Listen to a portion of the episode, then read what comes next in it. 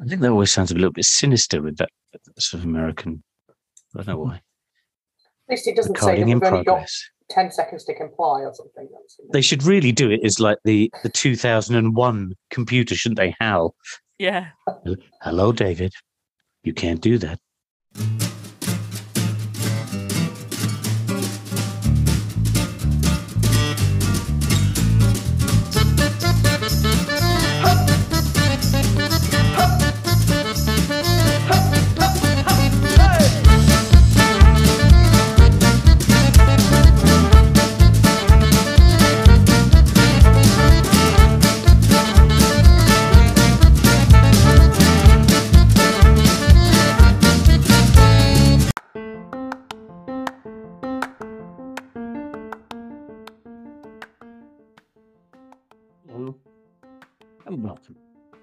Second series and episode five of the Frankenstein's RPG podcast. Thank you very much indeed for your support and for downloading us. And please do keep the feedback coming, even if it is just the occasional rage tweet into uh, into the void. Uh, I feel the need to explain a reference uh, throughout this episode, which is all about Grange Hill, Zamo, and uh, just say no. So, uh, for those of you who are, uh, are abroad or not in touch with bizarre 1970s and 80s children's programming in Britain, back when we had actually three channels, uh, Grange Hill was a fairly seminal children's television program in which a character whose name was Zamo, I don't remember his real name, not important, uh, he became a juvenile drug addict. Family viewing for everybody there. Uh, who then went on to record a song with the other actors uh, and actresses in uh, Grange Hill that was called Just Say No. And it was all about saying no to drugs, which is a message very much associated with this podcast, if slightly different, in as much as probably taking drugs will make it more enjoyable, I suspect. I am, of course, joking. Don't ever take drugs, kids. Ever. Says the man who makes a podcast about creating a fictional game influenced by nothing other than whim or fancy. oh well. So, in this episode, Kat, Kay, Mark, and Dirk join me to look at both magic and psionics and investigation for this, our science fiction game. And can I just say at the outset that this appears to be an exercise in the contributors making me bankrupt through purchasing bloody games? Very special Twitter mentions again to all those who joined in the debate on this episode. And I've tried to name check everyone who responded, but we can't fit everybody in. So apologies if we missed you out. But thank you very much for joining in. And please do keep doing so, even if you disagree. even, even if you disagree. It's all good natured fun, so please keep it coming. And uh, for those new to us, what's it all about? Well, uh, each episode we get a group of uh, game enthusiasts, possibly grognards, not always. Uh, we get them together to look at the very best elements of role playing games on a given theme or subject. We debate a bit, we waffle a lot more around the topic, and then we vote on which games will contribute to our creation the Frankenstein's monster of a game. It's a sci fi game this time round, so the idea is that once we've constructed this devilish entity from all these games, we then play it and see if it all hangs together or indeed falls hopelessly apart at the seams. I'm going to go for apart at the seams, but there we are. Anyway, thanks for all the participation again. I really hope you enjoy it as we again embark on this, the most odd of creative exercises. Welcome, everybody. Hello. Uh, episode five, series two. Five. I think that's now about 18 episodes. It's mental. Madness. Uh, anyway, uh, I'm joined by another four luminaries to look at uh, this evening's topics, which are investigation and magic and psionics. I won't say stroke psionics because that would be the spell name probably. Uh, anyway, hope everyone's okay. and uh, if you'd like to uh, to introduce yourselves, can I start in true celebrity squares fashion? Top left, Pat Coombs this evening. Uh, Mark. I get Coombs. Oh, okay. Uh, yeah, so I'm Mark. I'm from the Champions RPG podcast. Uh, so, yeah, we do an actual play podcast, which is supposed to go out every two weeks, but invariably it's probably close to three. Um, and yeah, I'm head cook and bottle washer and all that sort of thing for the podcast. And that's that's that's me really. I'm, I'm a, an old long in the tooth git, so I'll be ringing old long in the tooth games. And it's, and it's a very good podcast too. So Thank go you. pick it up, everybody. Uh, Kay, I'm I'm not going to call you the John Inman, but uh, could you introduce yourself, please? I have been accused of laughing like him occasionally, so yeah, that that, that would be totally fine by me. Uh, yeah, so hi, I'm I don't have a podcast of my own, but I appear on so many, I might as well have. Um, so hi, nice to meet you. You can find me on Twitter at K underscore zero. Thank you very much. Good.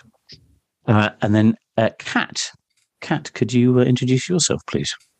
Hi, I'm Kat. I am one of the. I actually am one of the editors for Nevermind Dice Rolls uh, zine, which is a small, a small zine for the uh, for the hobby, shall we say? Um, you can find me on Twitter at Mere for Beer. Happy days. Thank you. And then finally, uh, someone whose voice probably needs no introduction at all, Dirk. Hello, can I be Arthur Mullard? Is that right? Yeah. There's, there's a passing Mullard. resemblance. Yeah. Yeah. Arthur. yeah. Hello. Yeah. I'm uh, I'm Dirk the Dice of the Grognard Files, and uh, I'm on Twitter at the Grognard File.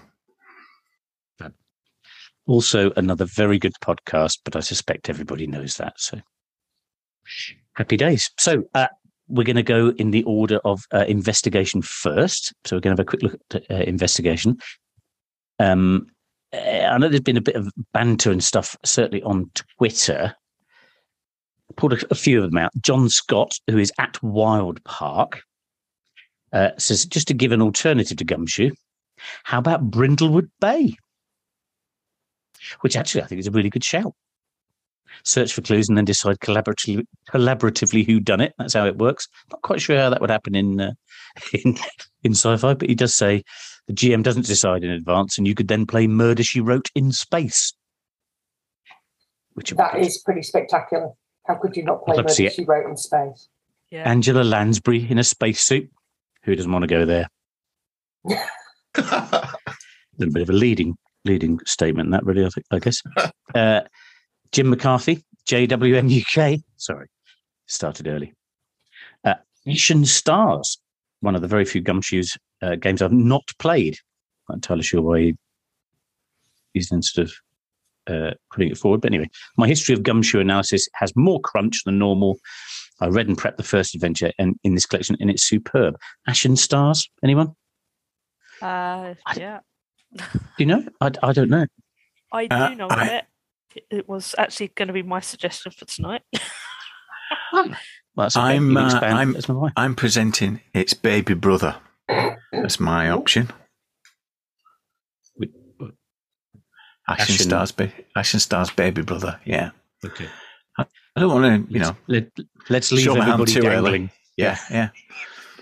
Good. And then the last one in terms of in terms of um, investigation, uh, Nanook Cabra, Nook player character Nanook Cabra. I'm saying that right. Uh, I note that Trinity Continuum does explicitly state the core rules should be given without rolling. I think that's clues. Sorry, core clues should be given without rolling, and skills then add flavour or and or future bonuses, effectively stealing the core conceit of Gumshoe in a single sidebar. I think that's pretty decent. I rather like uh, I like Trinity and uh, what's the one that comes out of that? Uh, aberrant, isn't it? Is it? Have I got the wrong one. Anyway, so uh, who would like to go first? See if hands fly up. Okay, would you like to head off? I have. I've, I've, I've chuckled my way into into going first, haven't I? Like a fool. Um, yeah. So I'm going to start this discussion as we need to go on. uh, by obviously bringing up Gumshoe as the entirely perfect investigation system. That's that is the thing that I posit here today. Can I back that up with any particular evidence? Uh, probably not. Um, but I would say that out of all of the investigative games that I've played, and these are by far the games that I play most, uh, whether it's sci-fi or, or otherwise, Gumshoe's always been at the heart of it. And uh, and every time I play Gumshoe, it gets a little more intuitive and a little less kind of intrusive. I mean, it's not a particularly intrusive system anyway, but I think for investigation, when you are all about clues and trying to follow those threads of investigation and you know as an old lady like myself um, where you need all the help you can get to remember stuff you do not want the system to get in the way. And this is why i'm choosing gumshoe is that it is elegant. It lets you retcon a couple of things for when you really wish you'd you know done some preparation beforehand. And it does that without any penalties and it allows you to follow the threads of the story without necessarily being too crunchy, but by giving you those core skills that, of course, you will have spent some of your points on during charging. Yeah. Now, the only issue we've got is that so far, crunch is an unbelievable feature of this game. Space Master. Uh, I'll just leave that there. Hmm. Is is is it the best game though? Is Yes, it the best the game end. for investigation? yes, it is. I think it is because um, the kind of skills that you have, whether it's the general general investigative skills. I mean, it has a whole section just on investigative skills itself, and also the sort of the general skills. But it is so it's so flexible and so pliable that I think that if you did want to run it with a whole load of roll charts and lookup tables and things like that, you probably could homebrew them very easily and get the system to work with it. So I think I think it's it's flexibility and the fact that it is so um, it is so investigation focused and it doesn't really bother too much about its own mechanics other than the occasional point spend. That if you wanted to to do it differently, I think you probably could, and I think that's that's why I like it. I like it because, um, and rather shamefully, looking forward to another podcast that I'm going to be talking on, uh, where where we talk about old school and new school play. Um, that's the Orland Vexes Gaming Vexes one. Is that Gumshoe Yeah. is one of those that doesn't have the Vexes, and it is kind of new school, but it's so inclusive that you could probably play it old school if you want. That's what I say. Obviously, listeners may differ in opinion. Uh, and But for sci-fi, for sci-fi, if you yeah, you- but you you're use it for beamed- you're beamed down from the Starship Enterpops or whatever it's called, you're there in your red chute with your tricorder.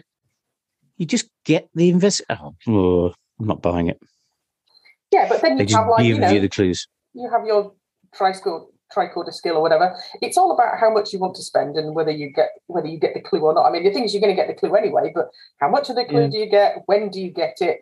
Is it something that has complications with it, or is it something that you know sort of leads you fairly quickly? It's more about the speed of going through the investigation, I guess. And the thing about Gumshoe is that it lets you do that at a very, very slow pace to get very deep into the investigation. And I think that other systems are faster and therefore perhaps a little more superficial. That's my, my view. But again, Hmm. your mileage may vary. Feel free to at me on Twitter and tell me how wrong I am, uh, because I'd like to. I'd like to see some more systems and play more systems. So uh, if people can suggest better ones, I'll have a look. Gumshoe then. Okay. Mark, investigation. So I really struggled with this one. You know, I, I started like I suppose many of us did playing, you know, Tunnels and Trolls or D and D or whatever, and we were only young teenagers and we were kicking doors and beating everything to death and trying to get as much money or loot or magic items or whatever as possible. Um, so that's that's where I started from, and I still tend to to air towards the action type games. Although you know our play styles changed a lot, and you know, iron- well, not ironically, but doing the podcast has actually changed all of our play styles quite a lot because we we feel like we're being watched, so we try a bit harder. Um, so um, so yeah, I've really struggled with investigation because I've never really played any investigation games. Um, I've played a little bit of Call of Cthulhu um, as a one shot. Um, and that is probably about it. Um, so when I was looking around, Gumshoe obviously jumped out, you know, the name itself. And I think the whole premise of the game is it's an investigation game, um, but I don't own it. Um, I couldn't borrow a copy of it off of anybody. Um, so I didn't get a chance to read it, which is probably a good thing because I think probably most people are, are going to nominate it or some derivative of it. So the more I thought about it and the more I realized I couldn't really nominate a game. I thought about Call of Cthulhu because it's sort of the investigation side in that. But I'm, I'm going to go right left field and I'm going to suggest there is no rule system for the investigation thing. Every game Ooh. I've ever played in, if there's been any investigation, any problem solving, any part of the joy of that has been the players trying to sort it out for themselves. Now, I know this scope about, you know, if it's really super in depth and all that, you know, we aren't rocket scientists, we aren't this, we aren't that. But I think in most systems, with the basic skills that those systems provide, or just the basic characteristics, when someone's, you know, when when when, when the GM or marshal or whatever is running it, and the, the players are, are close or they're struggling or whatever, there can be a, a group call as to, you know, it makes sense that you're not quite getting this. Hmm. But you know, so and so's got library use or whatever in Call of Cthulhu, or you know, you've got Arcana or you know, whatever, and it's a sort of an Arcana problem. So let's just set a, a challenge level for it, and, mm-hmm. and and that's it. Simple as that. Uh, that does need to go hand in hand with with a thing that I've seen sort of with advice about role uh, writing Call of Cthulhu Adventures, which is you can't have just one clue for each and every step. You have to have here's the three or four ways you can get to that point, so that hmm. if there's a failure, and I don't like, and I, you know, I know the term failing forward's been used before, but I, I don't like the idea that you know if you fail, that's just it. You've got nothing else. Because if your adventure or whatever hooks on that, you've got to, you've got to frig it. Otherwise, it's just game over. So, you know, if, if you know if you've designed something and written it yourself, I mean, in a big campaign, yeah, it, it can lead to all other sort of interesting things. So, yeah, because I couldn't find a rule system, I thought, do you need one? Do you need one for something? If it's mm. got a fairly broad list of skills. There's going to be a skill that should be usable for it. That's I, my opinion. I agree, Mark. You know, I, I, agree um, because I, I feel I, I feel but. no, there's no but. There's no but. I think Dr. Frankenstein. Um, this this project has been hijacked by the formulists, by the people who feel that everything has to be described by rules and mechanics. And we're not playing board games here. We're not regimented by rules and mechanics. There are other things that drive role playing games, and that's strong concepts, strong ideas. And Mark's right, you know, um, investigation is just a state of mind, isn't it? It's just the way that you frame a session or a scenario. So if you've got the appropriate skills in a game, you can construct a, an investigation. You don't need mechanics to expressly um, uh, do that. In my in my view, so I'm supportive of Mark's uh, idea. Right, I uh, it, I don't want I don't want to sort of um, I'm bagging that vote now. yeah, banked one. Um, I don't want to preempt uh, either this or any other podcast that may or may not feature the voice talents of several people on this panel this evening. I'm a bit sick and tired of everybody being given stuff. It's it's it smacks of the everybody gets a everybody gets a medal in the egg and spoon race. he says, standing up for fascists everywhere. I like oh, my medal. You're you're all. I will get you a medal, cat. I promise. I'll get you. But it, it, you get it if you're there. I think it's why I had to give back. Oh, well, why he'd give back.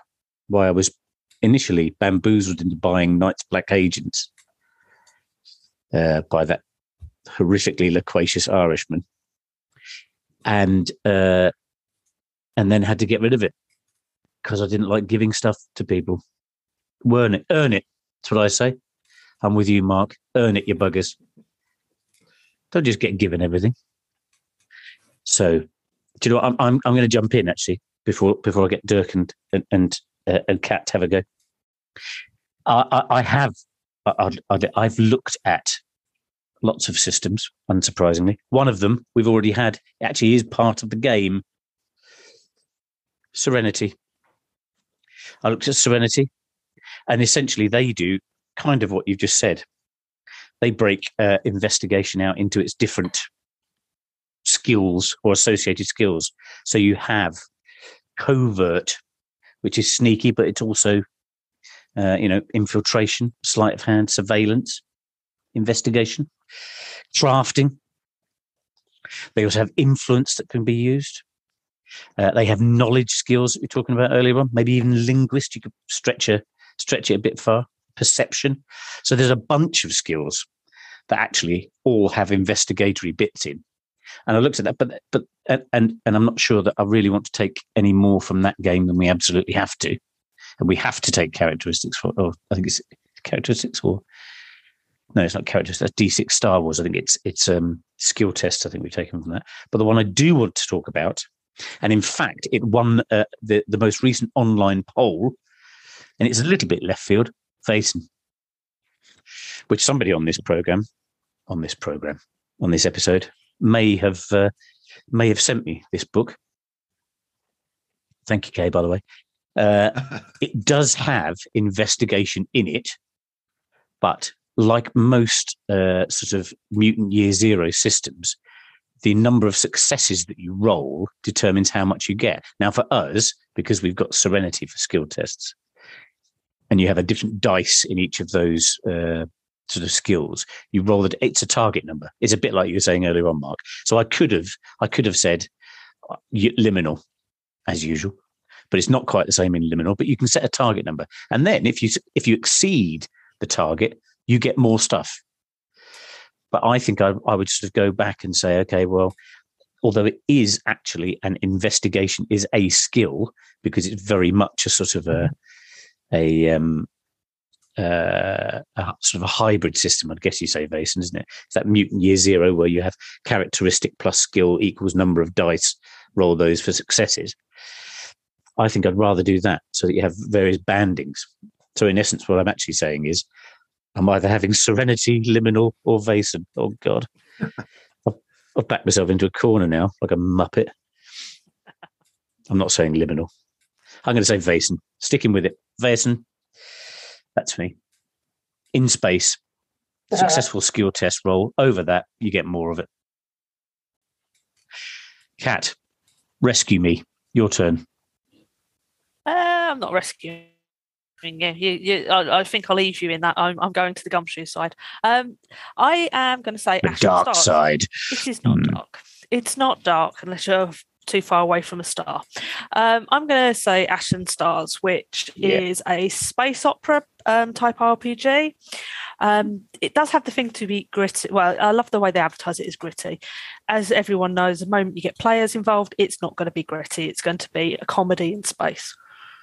But the nice thing about the Ashen Stars um, way they put it all together is that you can easily adjust it so you could play any kind of science fiction setting you want to.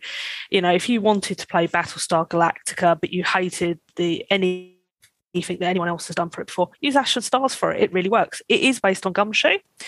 The thing I like about Gumshoe, particularly for the investigation, is you don't get everything just because you've rolled investigate.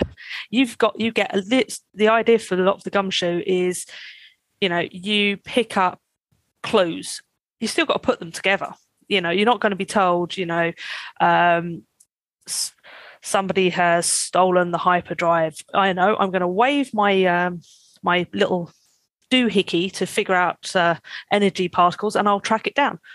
You aren't going to get that with a clue. You'll get a trail but you know uh, you've got to still figure out how to follow it. So i'm going to say, still say for investigation i think the gumshoe system works the best Mm. Can, within the gumshoe system, use other parts of the investigation pools to pull in and amalgamate with other skills that you have. So, investigation, but say, but I am a scientist specializing in X. Can I have a bonus, please, or an extra bit of my mm. pool for this?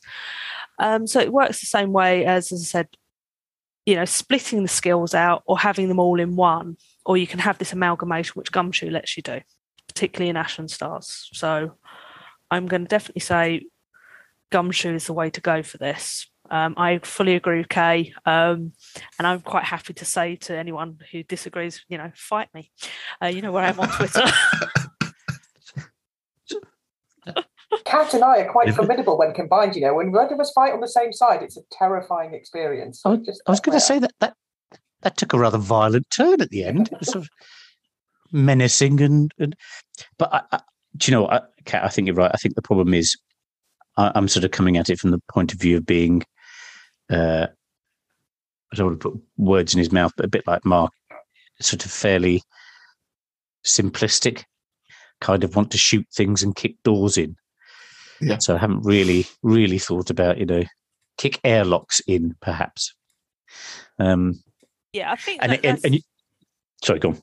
Uh, yeah, I was going to say, I think that's the thing when when people think of sci-fi, they're either thinking of playing Jedi, kicking down the doors, and basically lightsaber battles, or mm. it's Alien, which is opening fire on something and hope it doesn't kill you first. There isn't really what investigation in space. Why would we do that? We have guns. I think I fall into the latter camp. it's uh, you know it's, it's the simpleton in me. But the bits that you're actually i think the bit that you that you said which is which is which is absolutely right is rather than thinking it's sort of a oh you you, you get it all handed to you on a plate it is as you quite rightly said picking up the clues you then have to piece them together i, I guess the the only issue i sort of really struggle with is it's a bit like um we talked about this, I think, in, in the past about social interactions. The people who tend to dominate the game in terms of social interactions typically are those who are very good at social interactions. And I think possibly the same is true of investigation. So it's how can you mm. Even that out, which is why I was I was sort of erring on the side of maybe saying, do you know what? Perhaps you should have a bit of a role about it because some people are naturally sort of an- analytical and and you know you could be playing the game with uh, Angela Lansbury, in which case she's going to be really good, whereas Mark and I will be just sort of shooting stuff and sat in the corner. I think it's definitely your table varies. I mean, you've got to be able to pitch yeah. pitch investigation. But to be fair, it's like politics in games. You have to pitch it at the level that people will play it or social interactions.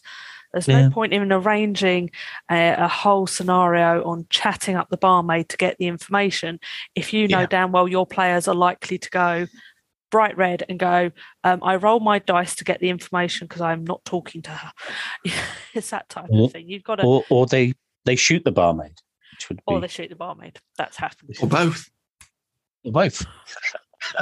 go red, shoot the barmaid. No, I think you're absolutely right. I think it is that. It's it's partly as as I think Dirk was saying earlier on about dropping the breadcrumbs. You know, there be and, and Mark was also saying about you know the scenario needs to be a bit more in depth, so you don't you know it's not pass or fail. There has to be multiple clues. But as you quite rightly said, it is about actually having to piece all those things together and therefore when do you roll? You know you, you maybe get all the clues but then it is as you quite rightly said using different skills to then locate where you, where you sort of going oh, good. Uh, and uh, unfortunately i don't know ashen stars so i've got um uh, mind no that's fate isn't it? Mindjammer's fate i've got. Yeah so, fate. Yeah. Anyway, sorry. I'm glad, I'm uh, glad that you mentioned breadcrumbs, though, um, Dave, because what it really is is about the granularity of those clues and the granularity of the skills and the investigative skills that you want to use to get them. And Gumshoe is extremely granular. You know, it's it's broken down those investigative skills into into three sort of main chunks, whether they're technical or interpersonal or, or sort of um, sort of general investigation stuff. Um, and you will be doing lots of little micro roles for for sort of little angles on things. Whereas I think, you know, your your corner and, and I guess Mark's corner is coming from a really big kind of you know if we if we're taking this as grains of salt, uh, it's more of a sort of a, a rock formation that's uh, kind of granularity that you're looking at is is something big, possibly a little bit blunt, uh, and you don't necessarily want that that sort of tiny granular detail. You want to go in and find thing and you know possibly smash thing, uh, but mm. definitely you know look at look at those sort of those sort of big big ideas and go into sort of big directions. Whereas I think for Gumshoe, it is it is very detail orientated. You know, you definitely have your your uh, Holmesian magnifying glass up to absolutely everything to scrutinize it with with that system. But you know, it's, it's like I say, it's a granular thing, and some people like granular um, combat. Yeah. cough, cough, merp, cough. Uh, some people like granular. Granular? You mean smooth, swift, resolution of. uh, yeah, uh-huh. we had the conversation about MERP being granular. MERP's not granular. Rolemaster's granular. Uh, yeah, possibly. well, it depends. We, I'm thinking of every single square on one of those roll roll tables as being a grain. So, in which case, it is quite granular. But yes, I see your point. Right. We have we have to hear from Dirk now. Uh, Dirk, come on. What's what's the investigation thing? I've got I've got good news for you because I've got the solution uh, to this because you're, you're, not a man of half measures, really, are you? No, no, no. I, it's okay, everybody. Think, I've solved it. I've yeah. solved it. Yeah, because I, I think um, investigation in its broadest terms is a form of exploration, isn't it? And that should be central to this science fiction extravaganza that uh, this is about. And as I, as I was saying, I think you slightly misrepresented my view a little bit, uh, Dr. Frankenstein, if I may say. I wasn't saying that. Um, I, I don't think the mechanics for these things are the be all and end all. I think really it's conceptually what's important. And I'm putting forward uh, the Gaean Reach, uh, the role playing game of Interstellar Vengeance, based on the classic science fiction of Jack Vance. And it is the baby brother of Ashen Stars. So it um, is Gumshoe so it brings Gumshoe, but it's an action orientated Gumshoe game because what you are doing as play characters is seeking out vengeance on Quandos Vorn. And you are traveling across the galaxy trying to track him down because of the terrible deed that he did against you and your family and you, uh, you individually. So you are tracking him down, following clue by clue, going to strange worlds. Maybe there's a journalist on this planet who, where, where is he? We're tracking him down. He's, he's been put in prison by Quandos's agents. We need to bust him out.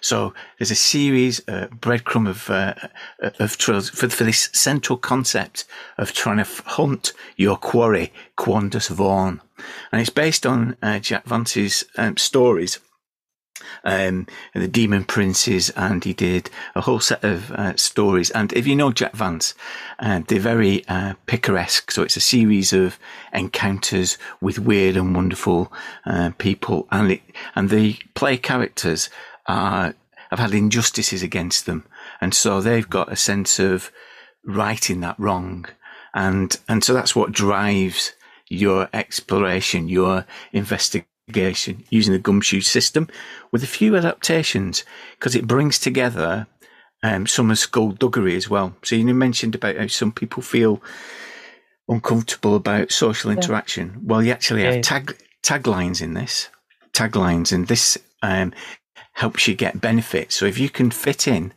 a particular sentence, I'll give you. Do you want to, uh, a couple of samples of taglines so, what, you can put in? What was, what was the name of this? Okay. It's the Gaean, the Gaean Reach, the Gaean Reach.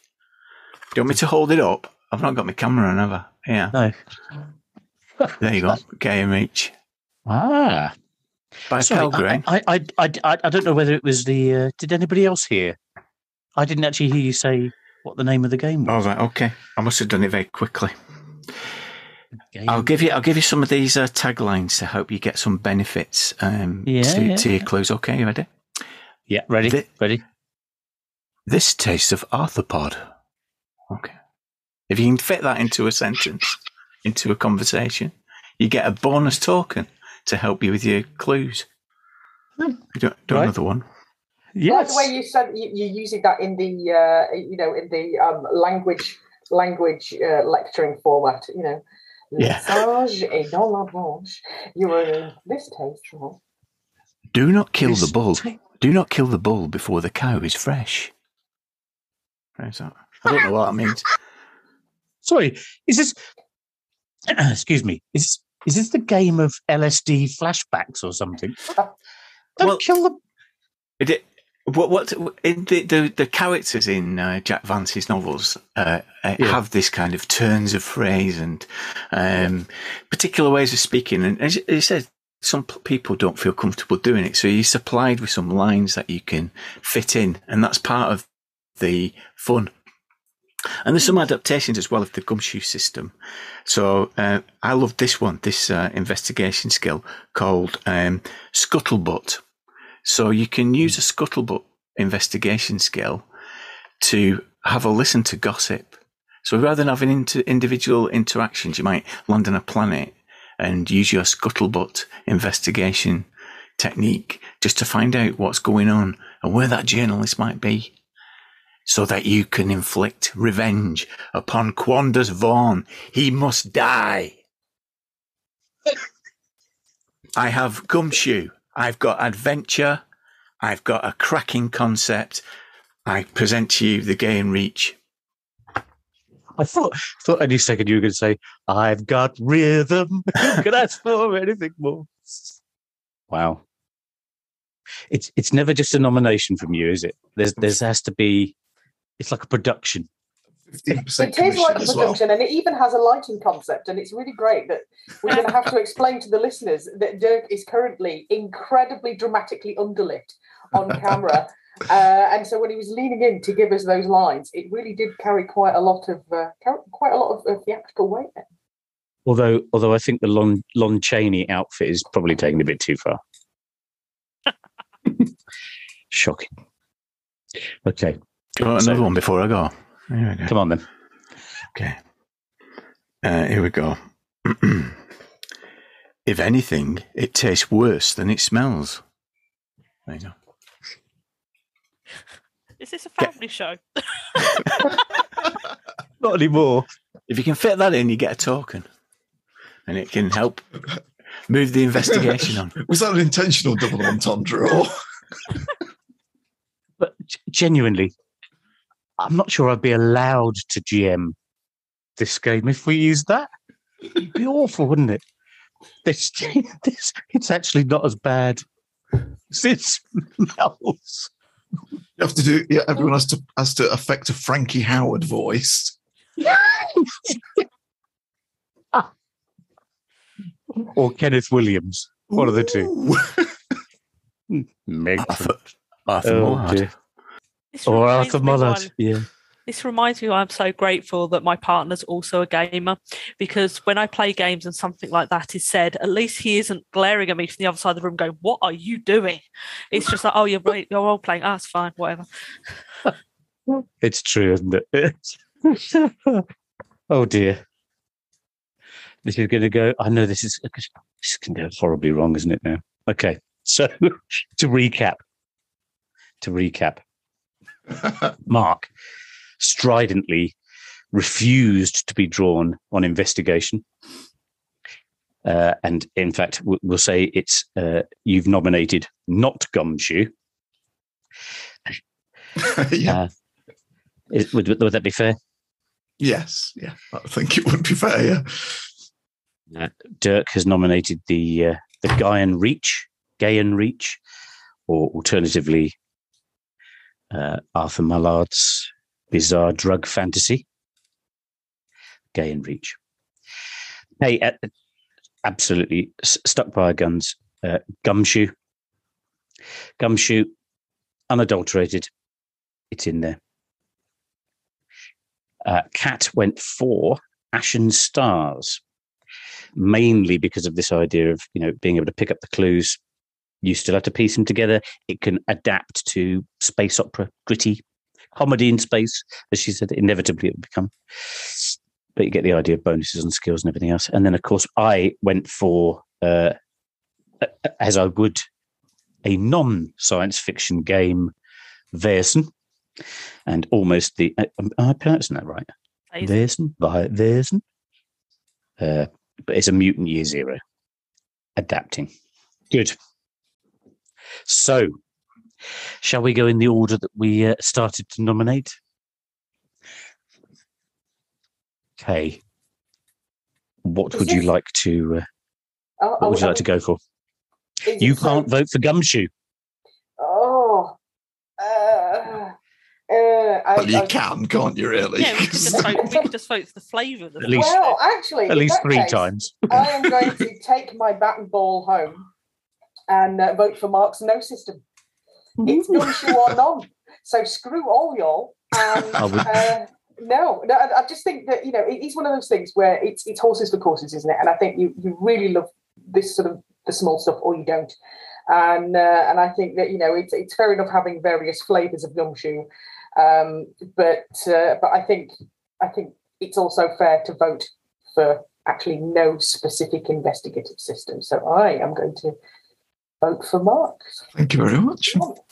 Uh, we could always call it the uh, the Grange Hill. Just say no. just say no. Mark, you can't vote for just say no. Yeah, so I've I've the, got the Gaean Reach. or or or or some sort of derivative of it. Free gumshoes or Vaesen. Yeah. Um, yeah, so yeah, so, so, so Dirk, Dirk is, is shamelessly holding up his rule, rules in front of the camera, um, and I, am really sorry, uh, but I, I am going to have to rule Dirk's out mainly because um, I've played a game where you use little quotes, and maybe it was just the table I was around. I really, really enjoyed it. But by the end of that game, which was at Grogmeet actually, this one just gone, um, I think we were all falling over each other to shoehorn our quotes in in the most inappropriate or or double entendre way we could, and that took over the game a little bit. Um, um, but any of the gumshoe derivatives for me would work, I think. Um, and sorry, was it Ashen?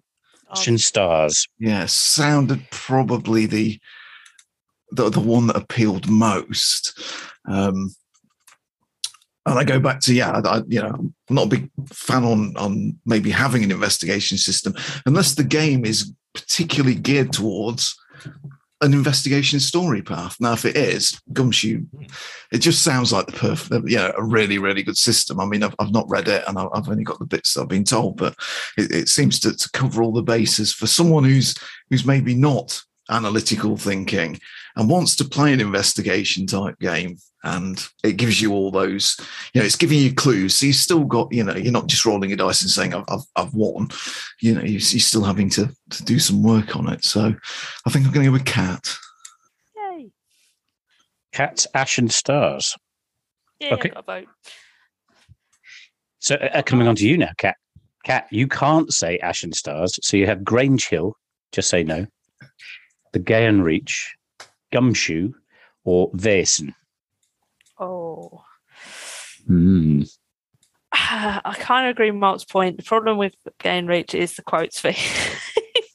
but on the other hand, you know, we're not voting for that. We're voting for the investigative bit. Um, oh. Mm. I'm going to go for Gaean Reach, actually just because it sounds more fun and I like the presentation. it's a that's a vote for you, Dirk. Okay, and reach one vote. It's your turn now. Before I come in with my size tens, so you can't vote for the Gaean Reach. So it's uh, Grange Hill, no rule system, Gumshoe, Ashen Stars, or Vaesen. Mutant Year Zero. See again um, with uh, Vaesen, uh, it is very strong concept.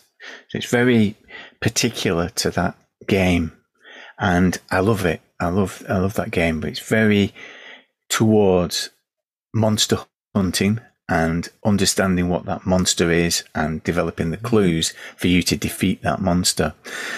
So I I just think um, I think it needs to be in that Scandinavian or that particular setting. It's setting bound, I think. So I'd love to choose Vaesen, but I'm I'm not going to go for it. Therefore, I'm going to um, support Mark in his uh, claim that really you don't need specific mm.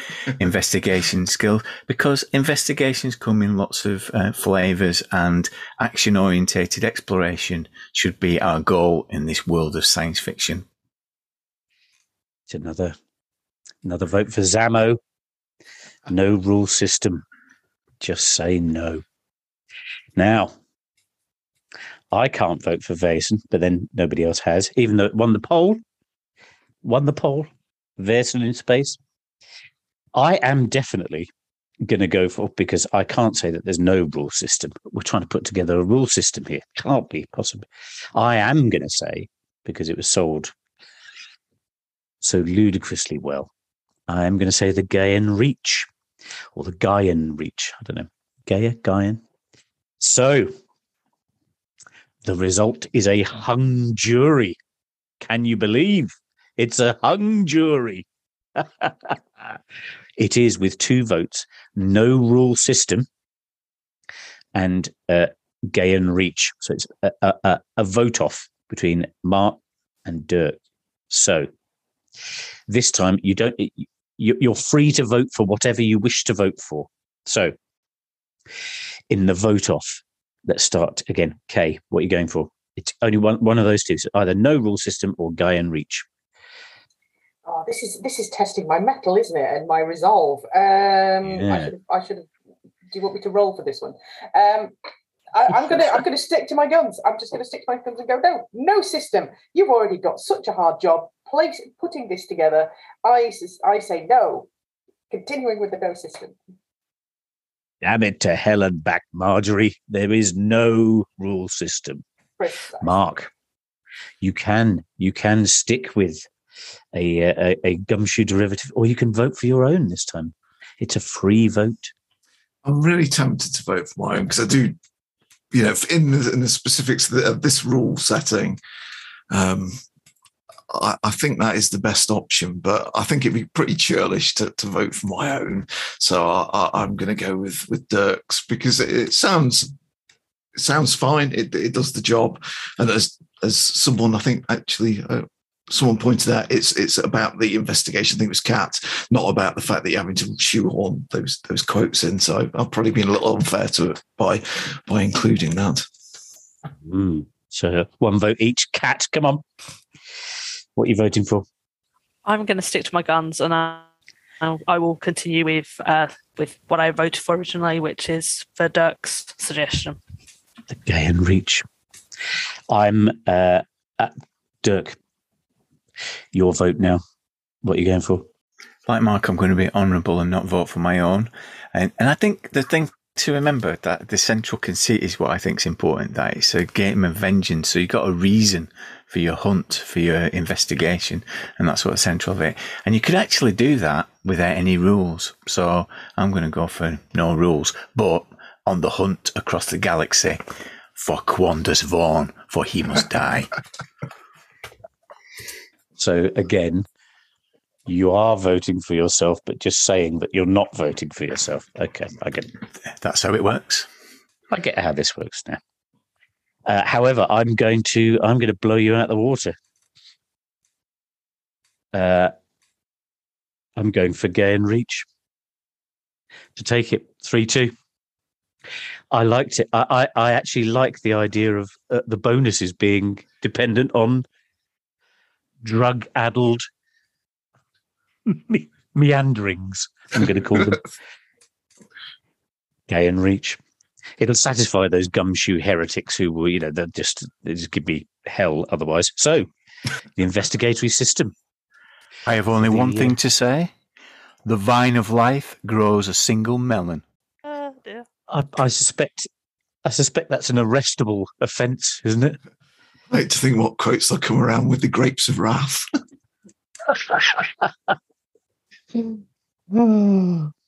Shocking. There'll be a musical bit there, and we're going to the bloop, bloop, bloop, bloop. Never thought about using one of those bleepers. yes, yes, I beeping have. Yeah. right. Second.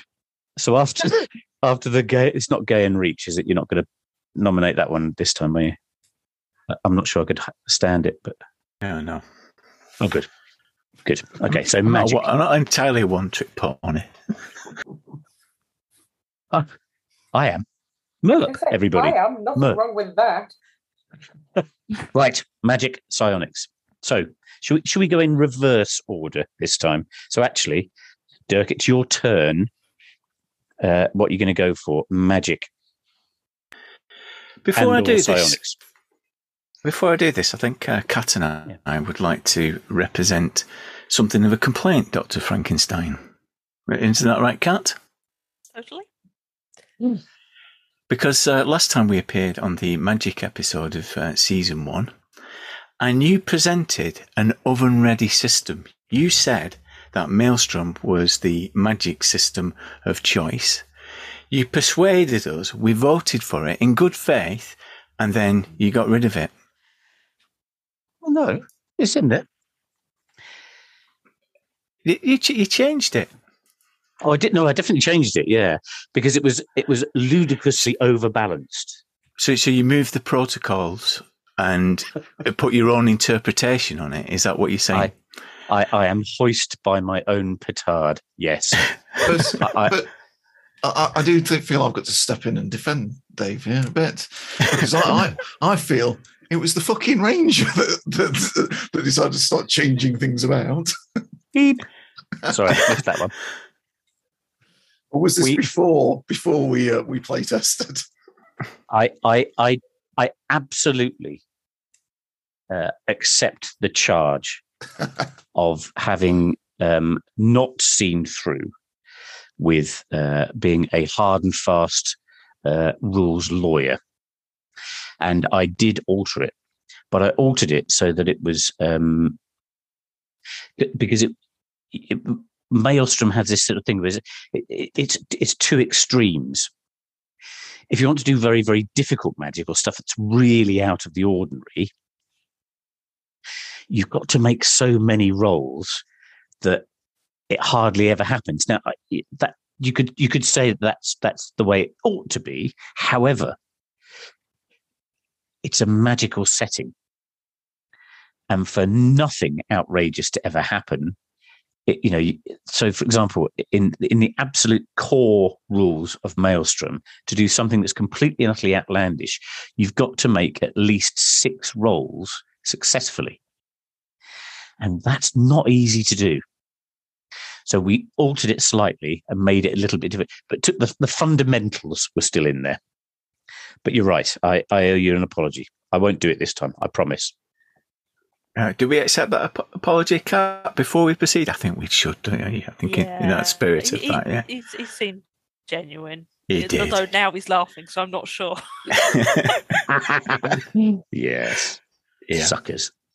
I think, what we I, think, I, I think I think we made the point, didn't we, in the first season that the magic system does break the game, doesn't it? it by its very nature, magic yeah. breaks things, and for it to be introduced into uh, a setting, it does unbalance things and change things. The nomination that I'm putting forward is a game that, um, if you read my blog at thegrognardfiles.com, nobody reads blogs, do they? Nobody reads blogs anymore. But anyway, if you, if you do, if you're one of those people that do, um, I bought this game whilst drunk uh, once from Fanboy 3 and it's called Psi World, and it's from 1984. Um, yeah. And uh, Fantasy Games Unlimited. Uh, and it's from that time when Fantasy Games Unlimited, I think they used to publish people's homebrew systems. I think if you had an idea on a few scraps of paper, they would work it up into a, a system. I am not nominating the actual system here because the system's really schlonky. Yeah. Yeah. What I'm nominating here is the concept behind it because in this world, it's a scarcity of the psionics, the magic, if you like, that makes it interesting and the impact that it had politically and culturally as these um, abilities began to emerge three generations ago. Now, the way I pitch this is it's like the X Men, but directed by John Carpenter in uh, Assault on Precinct 13 mode. It's that kind of dark, urban. Yeah. Um, I think so. It, it's a it's a time when um, there's regular trips to the moon. There's a moon base on the dark side of the moon, and mm-hmm. um, miniaturization has uh, improved. But for all intents and purposes, it's that kind of 50s nostalgia period in the early 80s.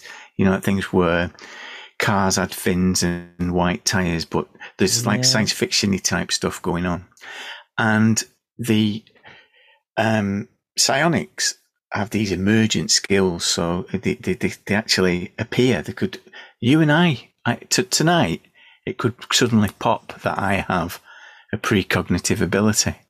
Like I can see the end of this where I, I get, I get two in a row, for example. That could be what, yeah. what happens. Yeah. My, my um, precognition has just kicked in. That's not going to happen.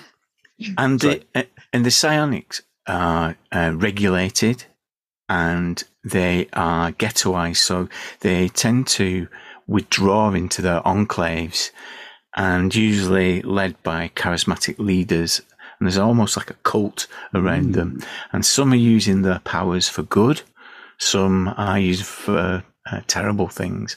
But there's this agency called the Psionic Protection Agency, the PPA, who, as play characters, you could play psionics or you could play the police and hunting and tracking down these emergent psionics or trying to keep the enclaves under control. So there's already this idea of a factionalized world where there's the uh, non psionics against the psionics, but there's also factions within the psionics as well, depending on what skills you have. So if you've got uh, telekinesis, or uh, clairvoyant skills, you might be pitched against each other, um, and you mm. might be doing different things. You might have different motivations. So I'm nominating Psi World because I think it's a strong use of um, psionic skill uh, skills and abilities, the scarcity of it, and just that idea of the impact that such things would have on the world, the galaxy. There you go. It, Psi World. It, it, it's a good one. It is a good one. But as you said, you know, it's like that FGU games tended to be a bit odd, but a strong, a strong sort of story to it. You know, and you can really, really get into that kind of, uh, you know, oh, it's a bit shouldn't really have psionics. Very much like Maelstrom, in fact, magic shouldn't be uh, isn't isn't sort of uh, commonly a good thing. I um, I point All people. To, I point people towards the blog because I explain that it's the most convoluted way of deriving hit points in any game ever. There's about six different stages to it. Uh, just to find out what hit points you have. So it is an incredibly schlunky system, but a great concept. And I've played it a couple couple of times and we've had great fun with it. And it, I suppose it proves mm. my point that you don't have to have great mechanics to have a great role playing game. Just a strong concept sometimes can deliver fantastic sessions, I think. Yeah. Okay. Yeah. Psi World, uh, FGU. Did Af- Aftermath, was that FGU or was that. Uh... It was, yeah. No. Yeah. yeah. it was. Was. Where it had the infamous shark hit table that's a level of granularity for you there, Kay. uh, right. World, like it. Cat, can I come to you next? Magic psionics. What what uh, what are we looking at? Um, well, I I really find that magic in a science fiction world breaks the immersion of a science fiction world or game. Um, magic, in a scientific way, you could almost look at magic as a concept to use um, something that looks like invisible forces are influencing events or affect change in material conditions. But that is only until science can explain it.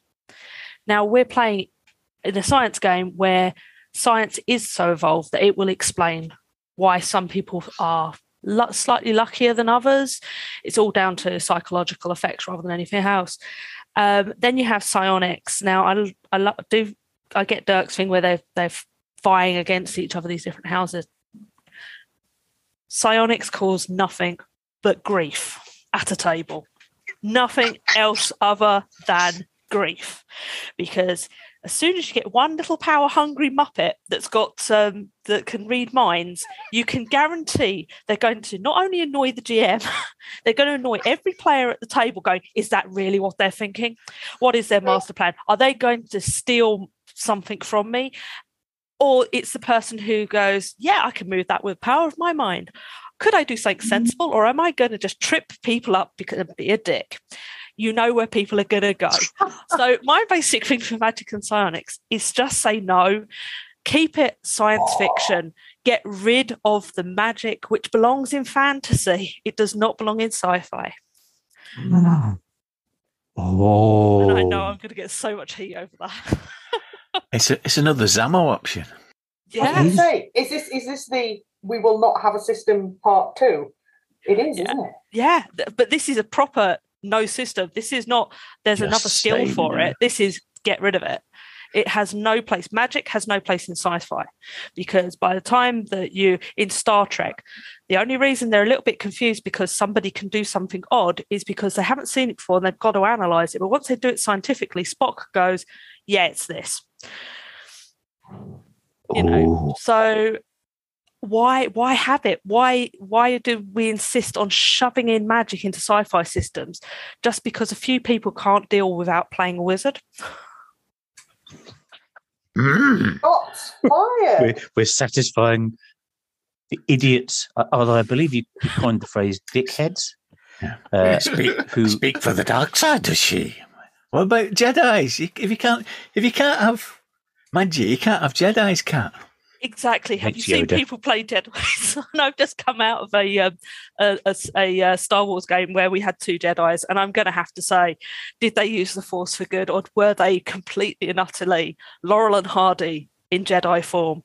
It broke the immersion of this wonderful, beautiful setting that the GM trying to describe us going across a desert world to rescue the Wookiees, and then we've got Laurel and Hardy in the back lightsabers. Just saying. just say no. Could, could we put Ewoks in there as well? They can't be in. They're not magical. Wizards. They're biologically real. That's fine. Uh, I do. That was the story about the Ewok he was throwing, wasn't it? Yeah. You have you have a thing about the Star Wars universe with the throwing Ewok. Anyway, they're very good at it. Brain chill. Just say no. Right. Okay. Oh, am, am I up already? Okay, all right. This is where I, I go into academic mode. Um, and the listeners from season one will know that I sometimes make ridiculous PowerPoints. And, we got a graph. This, we don't. Have we got a graph? graph? We don't have a graph. Uh, but I, um, I have been thinking been so sort of academically about the, the you know, the metaphysics of psionics versus magic, and and I think I can really echo um, you know what what what Kat was saying in that magic has no place in sci-fi. I agree with that. Um, but I do believe that psionics and magic are different. So Ooh. so psionics absolutely belong in sci-fi, even though they're spelt differently. Um, but the reason is is because I feel that with the magic system, magic is something that's often arcane and misunderstood, but it often comes from outside. That it's an external force that is somehow the player learns to control. Um, whereas psionics are very much an internal force that comes from mutation or who they are.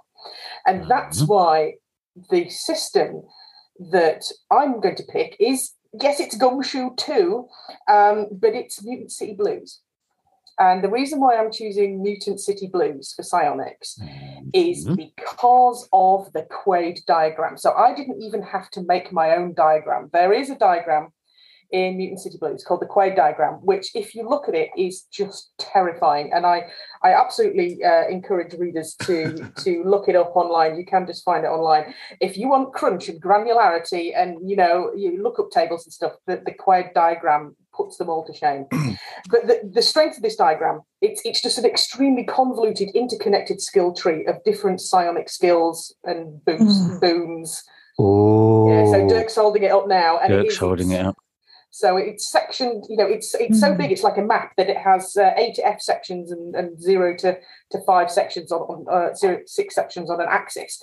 So it's an axis of six by six. But the beautiful thing about this, um, about this Quade diagram, is that in order to mitigate the stuff that Kat brought up about, you know, the absolute idiot power gamers who are going to start breaking stuff, is mm. that Mutant City Blues has this wonderful balance of augmentation uh, of, of sort of power, but also of jeopardy or vulnerability. So as you gain powers, as you go through the tree and you get your your, your little powers, you also get some some disadvantages that you have to live with. And this stuff makes for really great role playing. So for example, for mm. example, if you want to go along the telekinesis route, uh, and you want to get to stuff like force fields and stuff, then you become vulnerable to sensory overload.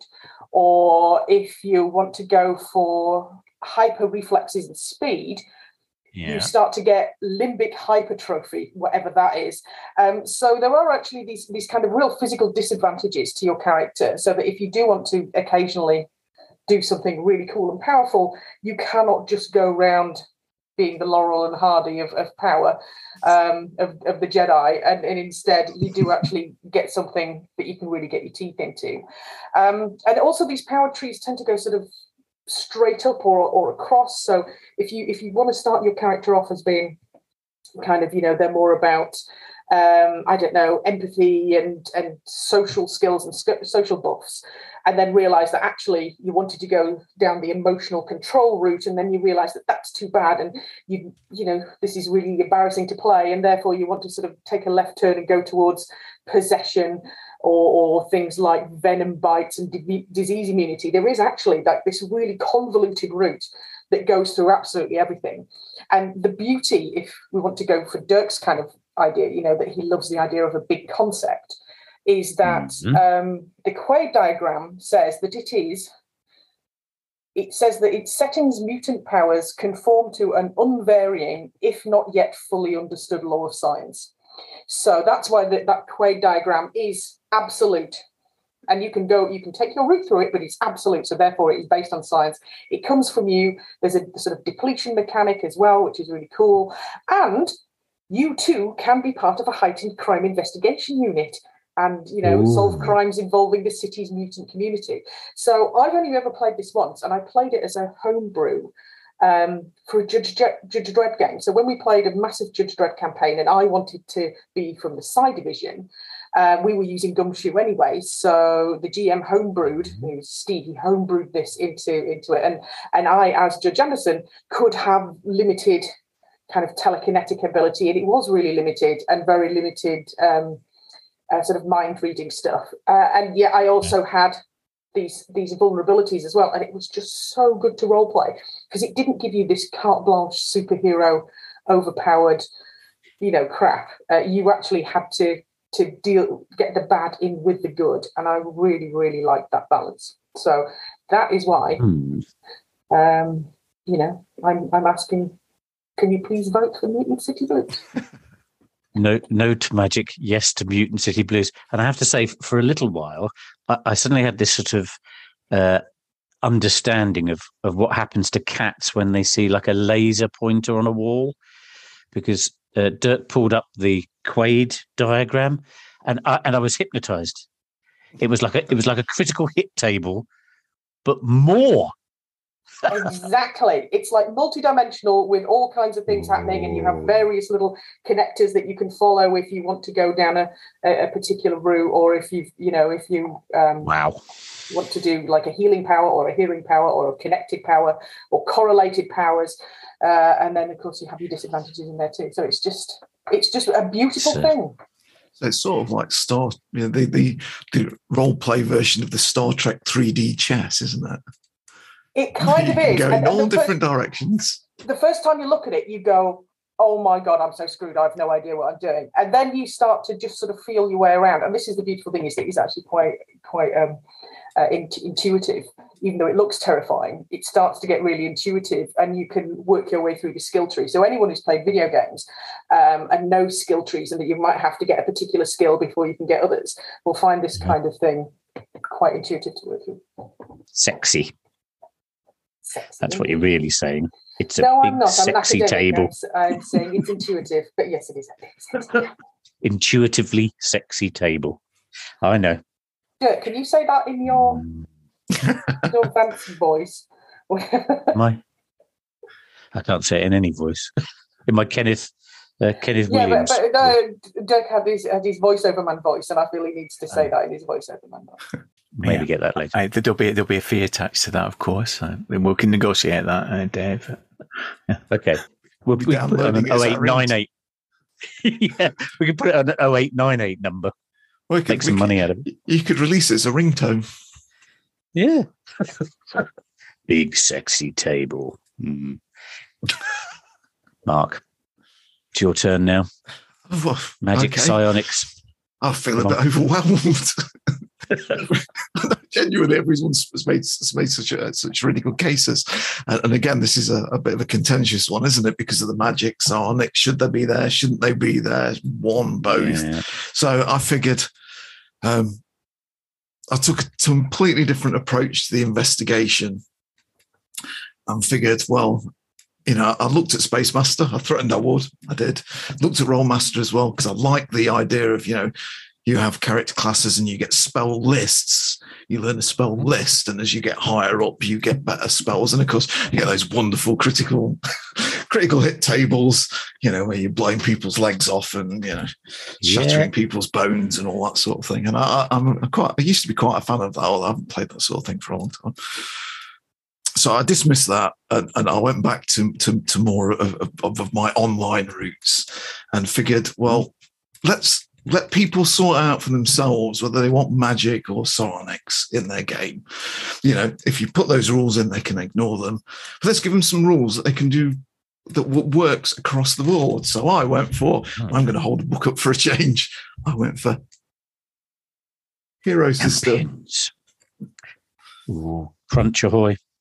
Indeed. and how you would take the, the Hero System abilities and flip them into a system that's not already um, cost based is mm. going to be an interesting challenge uh, if, yeah. if indeed I was to win. So the way that the hero system abilities works, and bearing in mind it was originally a, a superheroes game that then sort of changed into a, a generic system, mm. is uh, and I've written it all down because there's so many terms, uh, but I don't want to get too confused. Is you get so many points to spend. Now, in the full system, they spend on your stats and your skills and everything, and you can divvy them up how you want. But within the game itself, just around um, abilities, you you you buy abilities. There's quite a long list of different types of abilities. And they're, they're broken down into things like adjustment abilities mental abilities movement abilities side related abilities what they call standard abilities which are sort of more, some more sort of generic type stuff like doing a bolt of energy or whatever. Uh, and special abilities that can be can be you know um, need to be somewhat limited because they can be quite damaging to the game in, in theory and you, buy points in those abilities. So I think, well, I suppose the point cost is, is, is, is immaterial really, but I think it's five points buys you a D6 in, in that ability. And a D6 is for your effect. So the hero system is all D6 based. And then once you've chosen your abilities, which I won't go into in great depth at the moment, but the, the, the what, what, how do they refer to it as? I think they call it the effects Mm. But the, the, the, way they manifest is, is up to you. So if you take um, bolt, which is a bolt of that does damage, um, it could be fire, it could be ice, it could be kinetic energy, it could be fucking pardon me, sorry.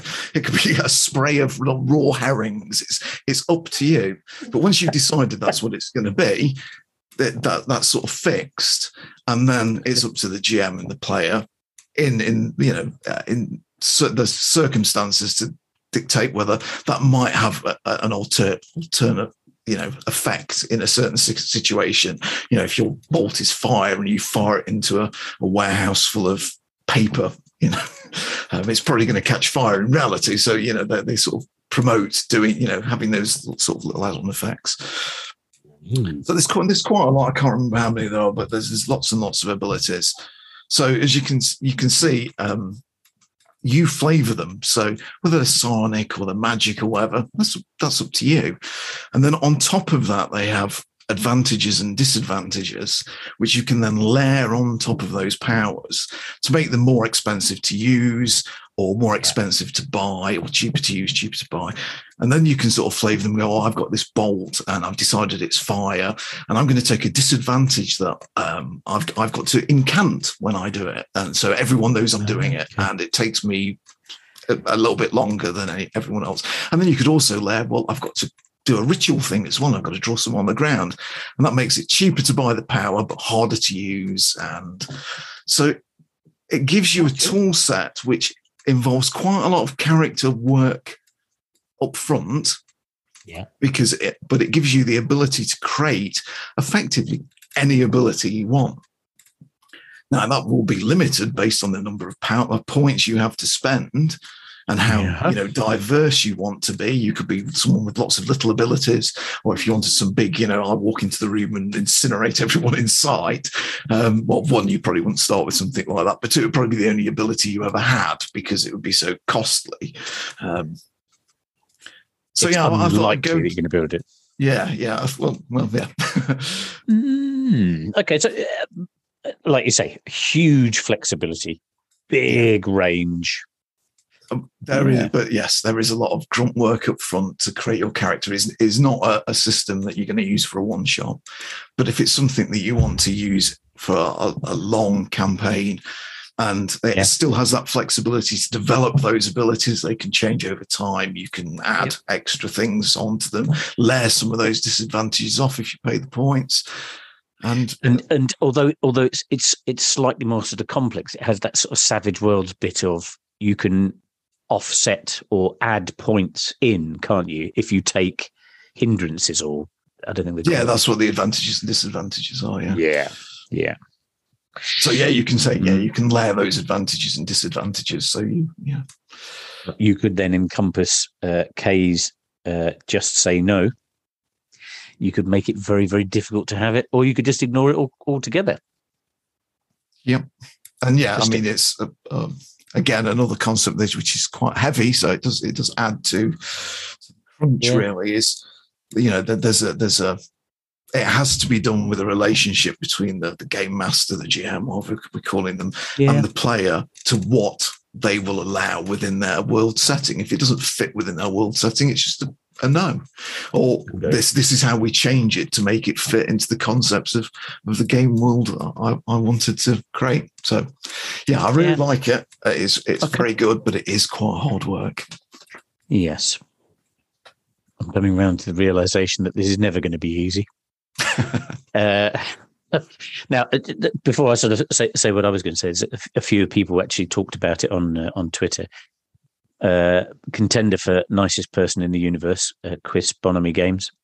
More seriously, if you have psionics, it's so important to weave the mechanics into the system so it makes sense of their societal role and how people perceive them in the setting, which I think several of you said. Think of Bester in Babylon 5 or Deanna Troi in Trek. Avoid choices that create player dissonance. So I think that's also saying to, to several people made the point that it breaks the system. Um, Andy Tangled, uh, the Andalorian. Uh, his suggestion was for the Warhammer 40k psychic system, where it's both psionics and magic. Everybody's happy. Very true, although clearly not here. Paul Mitchener, uh, sorry, Lord Paul Mitchener, Sir Professor, uh, wannabe polymath at the Tweedmeister. My favorite magic stroke mysticism rules in games are in Hellas, the ancient Greek analogues in space. There was a wasn't there a cartoon called Ulysses 3000 or something? Based on Odysseus, wasn't it? And Fading Suns, he says, space feudalism, and a really neat setting, though I don't get on with the system, Nods also to Star Wars, Coriolis, and Solar Blades and Cosmic Spells. Always talks sense. Uh, Tristan, Tristan Narborough, Tristan Narbrog on, on Twitter.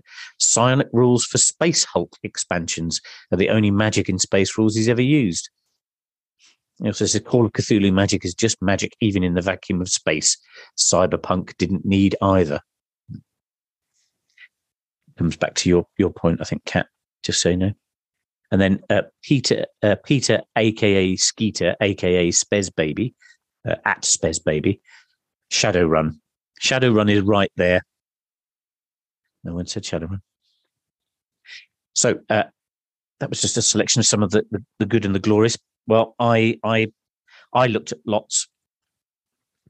Uh, I looked at stars without number, where it's sort of just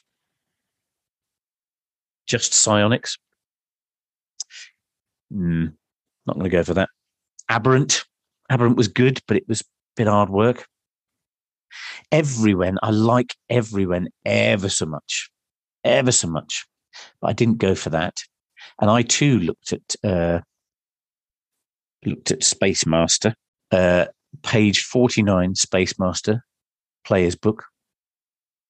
An unusual voice ability providing plus 20 bonus when using public speaking, acting, or utilizing the psionic powers of voice. However, it does make you vulnerable to bacterial infection, and the possessor must make a monthly reaction roll versus strep throat at minus 30. I uh, I stopped looking at Space Master then.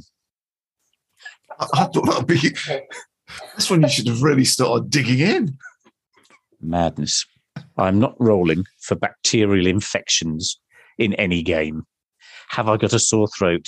My psionic, psionic ability. Bonkers. However, I do like Savage Worlds, actually. I'm talking about that. Savage Worlds, sort of a bit like a diluted hero system, I think, where you can choose the ability. And that's what you, you know, and then it has an effect based on, on how strong you are in, in, in it. However, I went completely the other way. So I, I'm fairly sure I'm not going to get voted for on this. I was sort of thinking, you know, magic, magic, what do people really think of when they think about magic? And I think they really think of, in game terms, Dungeons and Dragons. And as everybody knows, the greatest iteration of Dungeons and Dragons was 3.5, which ultimately became Pathfinder. And the sci fi equivalent, Starfinder. I like magic. I'd put magic everywhere, quite frankly. And I'm looking at the booklet now. Uh, what is there? 40 pages of different spells. There's your system. You want magic and sci fi? Starfinder. Loads of them. Comparatively easy to use. Everybody knows what happened. And I would enjoy being a magic user in space, but only with Starfinder. Psionics, I think psionics is magic. And you can get those from spell, spell effects. So I'm going completely the other way. So there's your just say no. I'm just just say yes is my campaign. And just say yes to Starfinder. In addition to which, I really like the cover art is absolutely brilliant. I really like that. Anybody pick that up? Core rule book, odd coloured, uh, various mutant uh, different planetary species and everything else, and magic coming out of your hoo hoo. So, Starfinder is mine. Loads of spells, area of effect, uh, certain spells at certain levels. Bob's your uncle, Fanny's your aunt. So we have our five uh, solutions, our five nominated systems. Mark has gone for Hero System. Uh, Dirk went for Psi World, uh, with some interesting takes on uh, on how that psionics might be used. Kay went with Mutant City Blues with a, a thumping great big table. Guess what I'm voting for? Kat said, just say no, which also extends to Ewoks now. And uh, I said Starfinder. So we're going to vote Uh, how should we, I'm, I'm, you know, I'm gonna I'm gonna vote first. I can't vote for Starfinder. I can't vote for Just Say No. I'm sorry, Kat. I like Psi World. Played it once, twice. Bonkers. Hero system I really like. Terribly complicated though. And I've just seen a massive, great big table which hypnotized me as soon as it was shown. Uh, I'm going for Mutant City Blues, is my vote. Uh, Mark, what are you going to go for? Ooh. Well, I, I, think I've got I've got to give a special mention to uh, Dirk's Psi World. Uh, yeah. The reason I'm not voting for it is because I think it should be included, but it's a theme and a feeling. It's not the rules. But I, I definitely think, and uh, it's come up. A couple of other people have brought it up as well. I think the intent of how the psionics or magic works within the setting needs to be laid out as well. Um, and, and so yeah, so um, yeah, unfortunately, because I don't quite understand what the rules themselves are, I can I can only go for the intent. So yeah, um, table aside, I'm going to have to go with Kay for the is it the Mutant City Blues? Um, City Blues. Not because of the crunch necessarily, but again, in many ways, it sounded like um, a similar feel to the hero system type thing where you you have an array of things you can take and how you bolt them together although you have to follow certain pathways um, you dictate you know where, where you go yep and in many ways and, i think that's better and, and you stand the uh, the chance of having limbic hypertrophy or hypertrophy which is who doesn't want a bit of limbic I'll give it a whirl. I'm not quite sure what it is. Me either. I've heard of right. the limbic system. I'm still not quite sure what that yeah. is. No. So, uh, Kay, we're going to come to you now.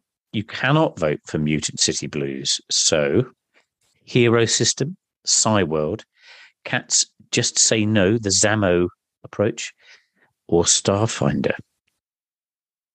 Uh, it's a, it's a tricky one, is this? Because if Starfinder had been a bit less magicy and a bit more psionicy, I think it probably would have had my vote. And yes, I realise that I'm completely brutalising the English language with this one, so I'm sorry about that. Because uh, you know, I do like I do like some of the purity that that comes from from sort of Pathfinder's structures. I think are, are extremely rigid, but they're also very In, robust. Inflict pain, mass. Inject nanobots. Come on. There's some spells. Well, psionics. Psionics. Is there not um, an inflict pain mass for um, Space Master? that sounds very Space Mastery to me. Disintegrate. Sorry, come on. Um, I, have interrupted say, you. Sorry. I know. I'm just Starfinder's out. This podcast back on track. This is very unlike me. I feel like that's not not why I'm here. Uh, so, yeah. Uh, so so yeah. So it's not going to be Starfinder. It's also it's not going to be Psi World. Although I really like the idea of the politics, and I think psionics definitely has a sort of an ethical dimension that isn't necessarily something that you see in magic. And having that sort of politics and that ethics is really cool. So I almost voted for that, but I'm obviously going to vote for Mark's hero system because it is very much the spiritual sibling of Mutant City Blues, I think. And, and, it's just ultimately down to those advantages and disadvantages and the fact that you have to take a hit or that you have to be very strategic in how you power yourself up. And isn't that, after all, what we really like, I guess, about magic as well?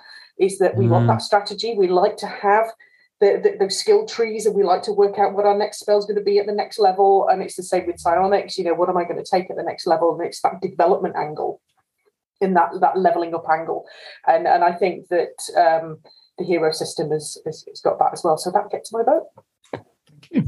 Uh, Starfinder has a leveling up uh, system in it. Just saying it. Too late, David. Too late. Too late. No, Sorry. Dead to me now. Uh, Dirk. Your vote. You can't vote for Psi World. So we have Hero System, Mutant City Blues, Just Say No, and Starfinder. Okay, I'm going to do this in the spirit of taglines.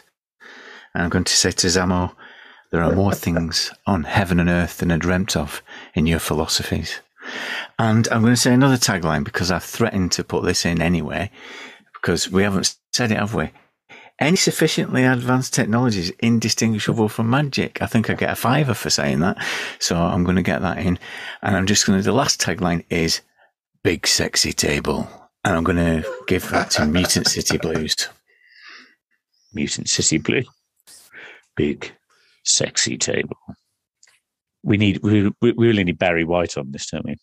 Uh, Kat, Kat, we're coming to you. Uh, you cannot say just say no. You actually have to vote for one of these systems. Hero System from Mark, Dirk's World, Kay's Mutant City Blues, uh, and Starfinder from the credulous idiot in the corner. Oh, as I said, I think I kind of agree with Kay that the only reason Starfinder's not getting it is because I find magic in space a bit wish washy and yeah. I mean it's cool cover art, I'll give it that.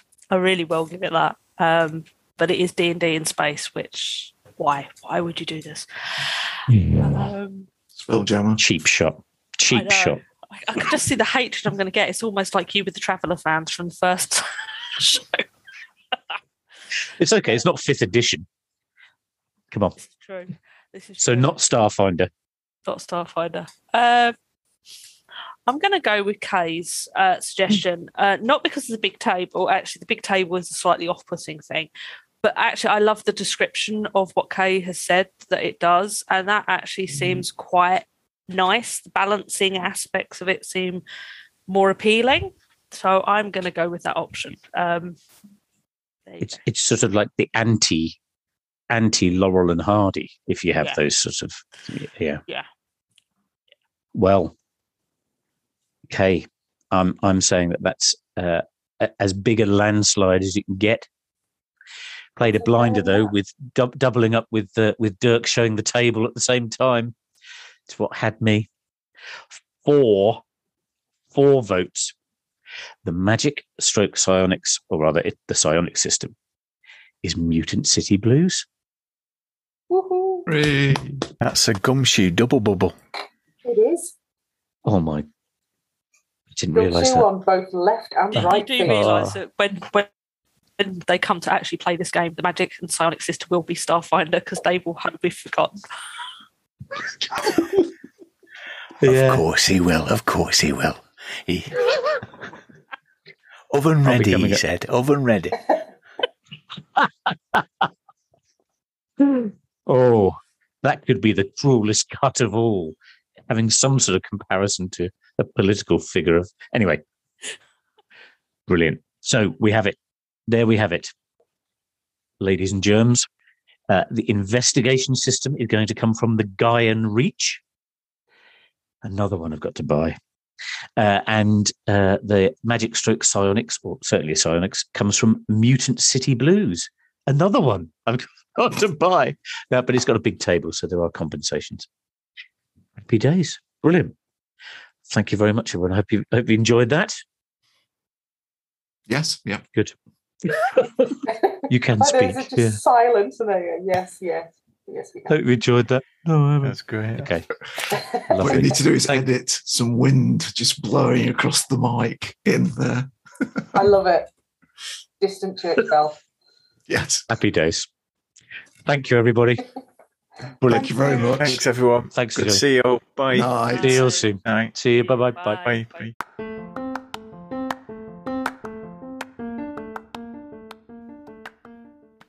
Well, so there you have it. That was episode five. Hope you enjoyed it. Now, the show notes will try and make some sort of sense of all this nonsense, and please don't blame us for your burgeoning desire to buy another game. However, however, if you do, I'd be very grateful if you'd follow the links in the show notes, which will lead you to DriveThruRPG and our affiliate program, which affiliate program will at least help with the cost of me having to buy all the games. Again, please don't feel obliged, but it would be lovely if you could. Thanks again to Kay, Kat, Mark, and Dirk. It really is uh, so much more fun when uh, when you like all the people who get involved and I'm very very lucky to have people that I really really do feel a lot of affection for even if we disagree about the fact that Starfinder was the better magic system it's okay I'm not bitter if you'd like to leave us a voice message at Anchor, please do so. We are Frankenstein's RPG. We're also on Twitter at Frankenstein RPG and happy to take feedback and contributions to the rest of this series too and Frankenstein in space. Next time, we'll be looking at two completely different topics, but I'll let you all know about that via Twitter. So, anyway, please take care of yourselves and see you soon. Thanks for listening.